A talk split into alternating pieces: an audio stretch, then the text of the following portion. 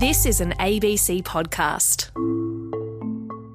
Hello, this is CoronaCast, a daily podcast all about the coronavirus. I'm health reporter Tegan Taylor. And I'm physician and journalist Dr. Norman Swan. It's Tuesday, the 14th of September, 2021.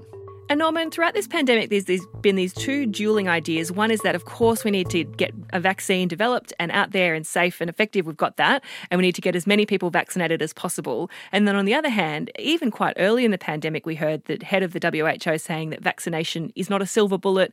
We keep hearing experts and epidemiologists t- telling us that vaccination alone isn't enough to get us out of this pandemic, which is a bit demoralizing when we are trying very hard to get out of this pandemic with vaccination. And now there's a, a newly formed group of experts in Australia who have come together to provide insights on these sorts of things. And the first thing that they've decided to provide insights on is the combination of interventions that could be used along with vaccination to give us a bit of an idea of what our new COVID normal could look like. So, first of all, the group called OzSAGE, they're, kind of, they're modelling themselves on a group in Britain called Independent Sage. Um, and this, it's a group of people who really know what they're talking about, people like Professor Raina MacIntyre, uh, Brendan Crabb from the Burnet, and others. Um, and they are, they've come together to provide independent advice, independent of government, government funding and so on. And, and this, this particular advice could be seen on one side as depressing, but on the other side it's actually quite positive. The core thing that they say is that this could be like measles eventually, where it's under control and you actually do have herd immunity. And the basis on which they say that is that there are second generation vaccines on the way. Those vaccines will be better than the existing vaccines because they won't get on the market unless they are. And that means more effective, more adaptable, uh, more powerful in producing an antibody response. And the current vaccines are pretty good, but the next ones will be even better. Plus, if you take other measures, they say, in a short to medium term approach, that will help too. And those are particularly to do with ventilation. In other words, getting over this, recognizing this is airborne spread, like other respiratory viruses, and actually breathing clean air inside and having audits and plans afoot to improve air quality in indoor environments. So, those are two of the, the pillars that they're talking about. And in the meantime, they're talking about Vaccine Plus, which is really making sure that you've got other measures in place contact tracing, masks, and other social distancing measures like lockdown occasionally and so on to really hold the fort until we get there. So, the final two pillars of moving forward until we really get more potent prevention in terms of uh, vaccines is making sure that all population subgroups are covered. So that if we say there's a 70% average coverage of everybody with two vaccines, then what's within that average? How are Aboriginal Torres Strait Islander communities going? How about people who live in regional Australia, particular disadvantaged groups? You know, how are we going to move forward for children and protecting children? And having a, a good understanding of what coverage is there and making sure that it's that those particularly the disadvantaged groups are well covered. And that means um, having data from the Commonwealth and the state governments, which show what vaccination rates are within those communities. Because we did hear over the last couple of days that Singapore has reached that um, storied 80% vaccination rate and they're still dealing with outbreaks. So that's really kind of a bit of a glimpse to the future of okay, vaccination definitely hugely important, really really protective, but not probably enough on its own to to throttle this pandemic at the scale that it's at. No, and Singapore has a pretty tight control of things, and they do have social distancing measures in place. They've never really relaxed them fully, and they're really very, very careful. And they're also concerned, because this is the final pillar of what the OzSAGE groups is talking about, is protecting our healthcare system, is really making sure that the healthcare system's got the capacity to deal with the surge of cases. And they're also worried about children. If that surge gets too big, then even though it's rare for children to get into trouble, if the surge is big enough, you will have a flow through effect to children. And 7.4% of children can get long COVID.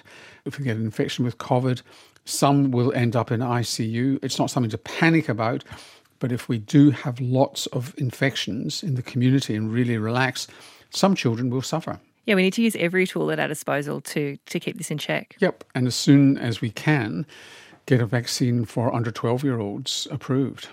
So, Tegan, last night on the Health Report, you covered an interesting report from the AIHW, the Australian Institute of Health and Welfare, looking at the data from the last year or so of the COVID 19 pandemic. Exactly. So we had Dr. Lynelle Moon on last night talking about basically the first year of the pandemic in Australia. So from April 2020 to April 2021. And of course, that doesn't take into consideration the last six months that we've lived through, which has really been a ramping up. But it was really interesting to get that snapshot of what the pandemic was like in Australia, what it could have been like if we'd compared ourselves with other countries that we often do align with, and then the sorts of groups that were left behind. So I think we already know, and we've talked about this a lot on this podcast, about how little Australia has been touched in terms of actual disease and death from COVID 19 compared to other countries. And Lynelle Moon uh, talked about Canada, Sweden, and the United Kingdom as countries that have similar similar demographic profiles to Australia, similar levels of people over the age of 65, and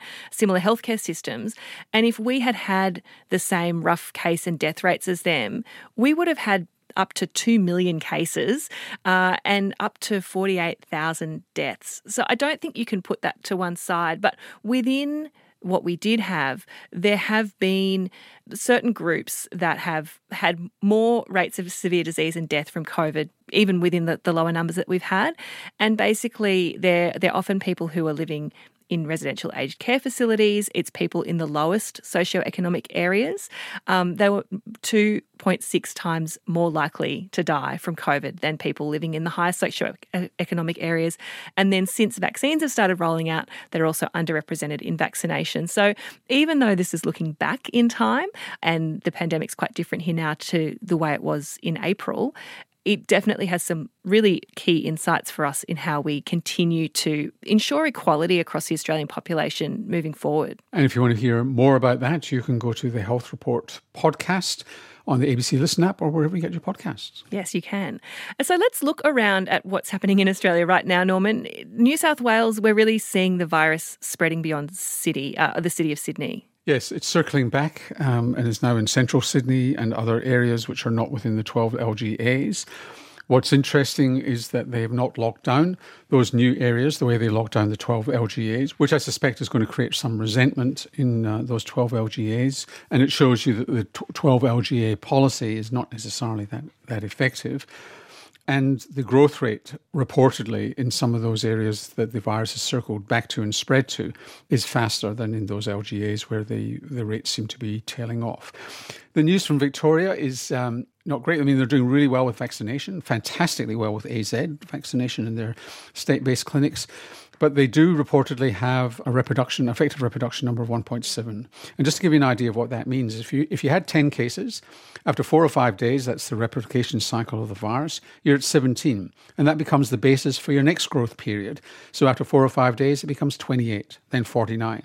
So if you take Sunday's figures of 369 cases, after four or five days at an RF of 1.7, it's 627 cases. After another four or five days, it's over 1,000 cases. After another four or five days, it's 1,800 cases. So it really starts to ramp up and could exceed New South Wales because if it gets to 1812 in 4, 8, 12, maybe half a month or three weeks, that's what they're really scared about. And the problem here in Victoria is it's not the fault of anybody, but there were they're still not sure how many sources of this outbreak. There's been two, maybe three, and it's quite likely there's been hidden chains of transmission which have just popped up, and they're dealing with essentially wildfires on a, on many fronts. I mean, we're not epidemiologists, but that does give you a pretty a rough idea of how quickly this thing can spin out of control. What else could Victoria be doing, though, Norman, to, to bring that effective reproduction number down when they're already in lockdowns? So you've got a very infectious virus. Probably you cannot get Victorians to lock down any more than they are, but it's not as much as they were they were complying with lockdown this time last year. And it's the same in New South Wales. And that's not enough for the Delta variant. So what we've got this year is the vaccine, and it's a race against the effective reproduction number is actually to get essentially the vaccine rates are not going up exponentially, they're going up steadily, arithmetically, additive each day, not multiplying. And that's um, got to catch up with the um, the exponential growth. Eventually, it will and start to bend the curve, and it's at what point and at what with what impact on the healthcare system. I mean, to Victoria's credit, they really are vaccinating people at a, a fantastic rate. So hopefully that catches up soon. Yep, and we'll certainly be reporting on it. We'll see you tomorrow. See you then.